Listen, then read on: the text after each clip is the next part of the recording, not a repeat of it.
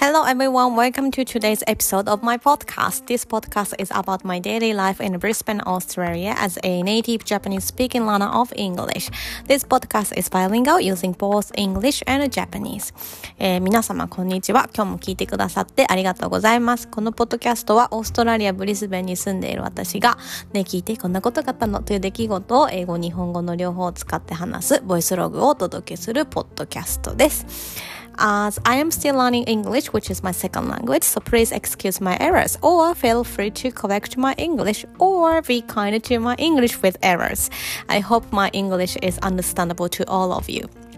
えー、まだまだ英語は勉強中なので、いろいろ英語の間違いなどはあるかと思うのですが、そんな時はぜひぜひコメントなどでこうしたらいいよなどと教えていただけたらとても嬉しいです。頑張ってわかりやすい英語を話せるようにしていきたいと思います。Okay, so today's topic, um, okay, so today's topic is about my learning experience when I was an intermediate student. えっ、と、今日もですね、前回と一緒で、えっ、ー、と、どうやって英語を勉強したんですかという質問にお答えするエピソードを、えー、お話ししています。今日はね、中級になってからですかね。はい。In the last episode, I shared my ex running experience when I was a beginner student. In short, as a beginner, I focused on memorizing basic phrases to survive in Australia. えっと、前回のエピソードですわ。 エピソードでは、えっ、ー、と、初心者だった時に、えー、何をしたかをお話しました。えー、まあ、簡単に言うとですね、オーストラリアで生き抜くための基本フレーズを覚えて、覚えて、覚えまくったっていう感じですかね。Uh, once I had memorized those basic phrases, I realized that need to expand my vocabulary and improve my communication skills. At that time, uh, my English level was around IELTS 5-ish. um, just to give you give you an idea, which means I was able to express what I want with limited vocabulary and expressions. Therefore, some misunderstanding occurred due to the lack of knowledge. えですね、基本フレーズは覚えたんですけど、ボキャブラリーを増やして、もっとコミュニケーションとかが取られ、取れるようにしたいなと思っていた時期ですね。えー、その時はどんなレベルかというと、まあ、英語のテストで有名な、オーストラリアだとね、有名な IELTS というテストだと大体5ぐらいだったと思います。えー、簡単に言うと、まあ、自分が言いたいことは言えるんですけど、ボキャブラリーが限られているので、まあ、それによって誤解が生じたりすることもあるっていう、えー、レベルですかね。はい。So first of all, I started speaking practice. I would talk about the same topics for a minute every single day, aiming to improve my fluency and expand my vocabulary related to those topics.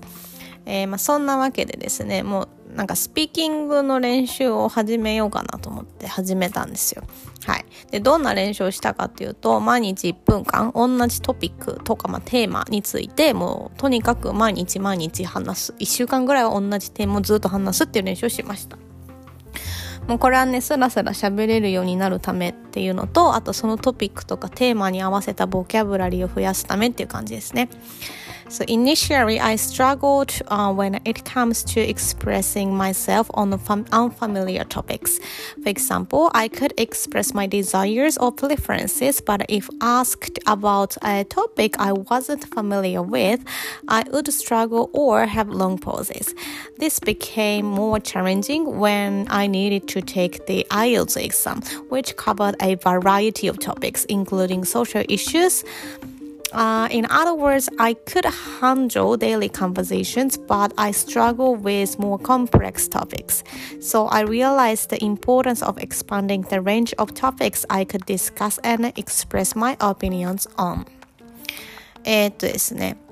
なんでこの毎日同じトピックを1分間話す練習をしたかっていうと、なんか自分が話したことないトピックだと何言っていいのか全然わかんなかったんですよね。まあ、例えば自分がやりたいとか、なこれが欲しいんですけどとかトイレに行きたいんですけどとかあとはこれが好きとか嫌いとかは話せたんですけどまあ確かに自分が今までも考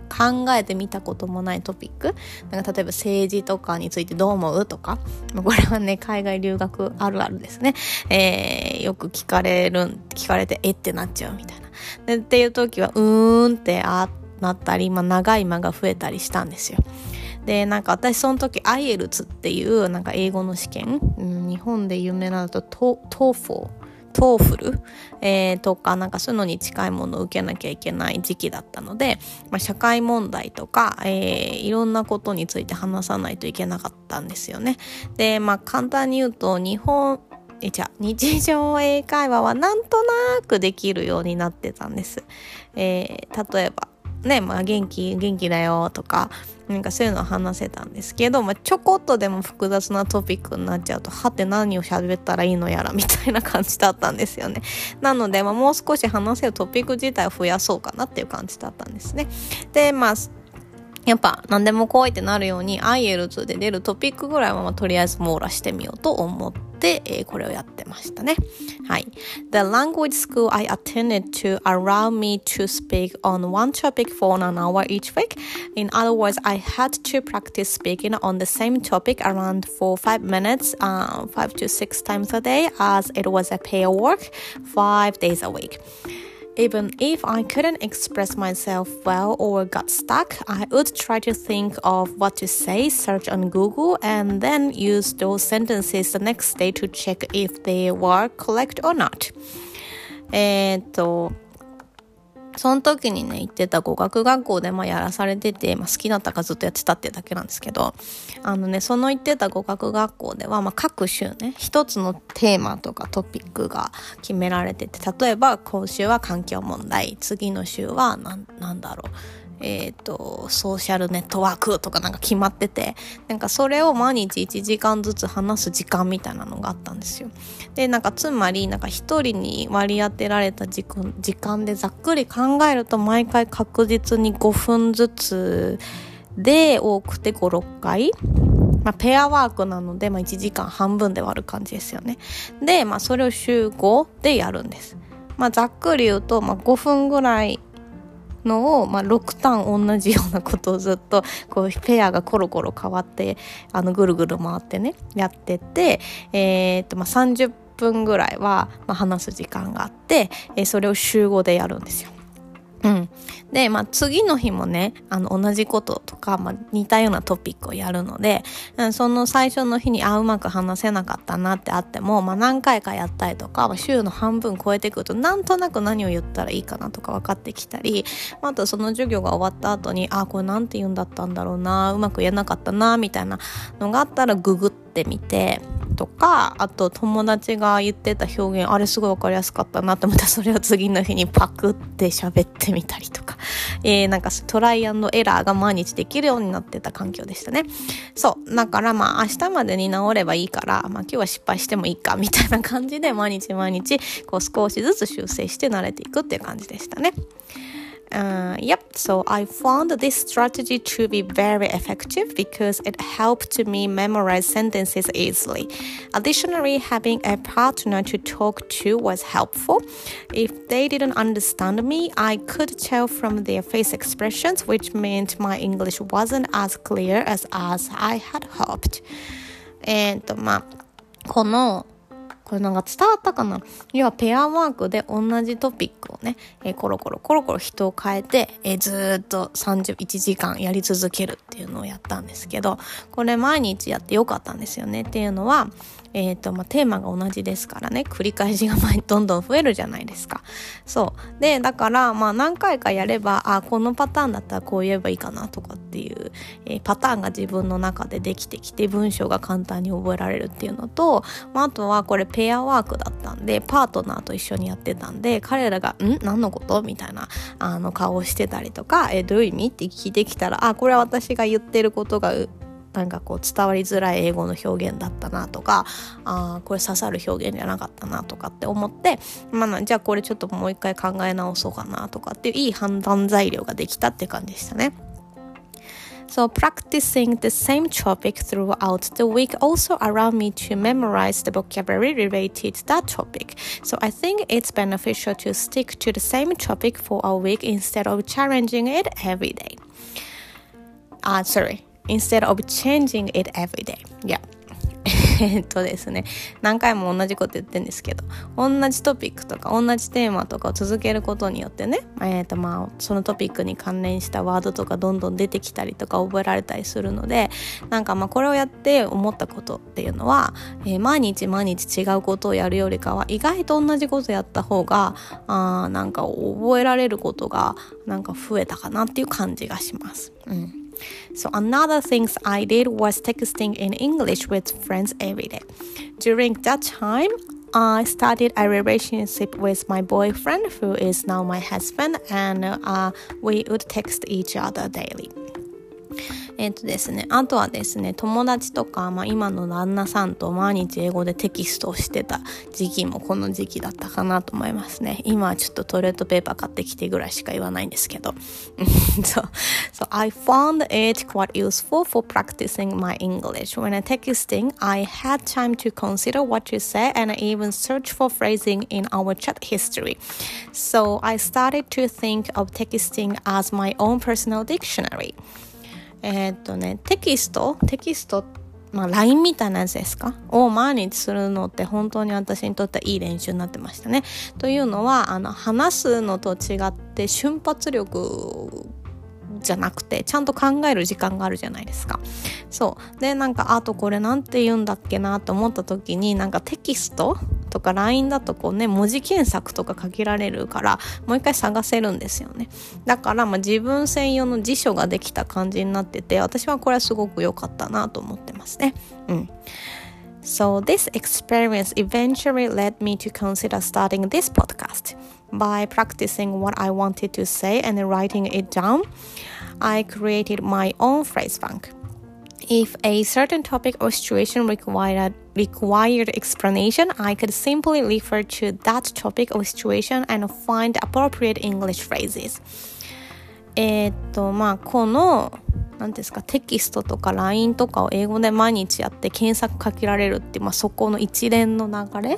れが、まあ、私がこのポッドキャスト始めた理由なんですけどっていうのはですねこうやって自分が言いたいことを、まあ、まず書き出してみてでそれをこう書いてまあ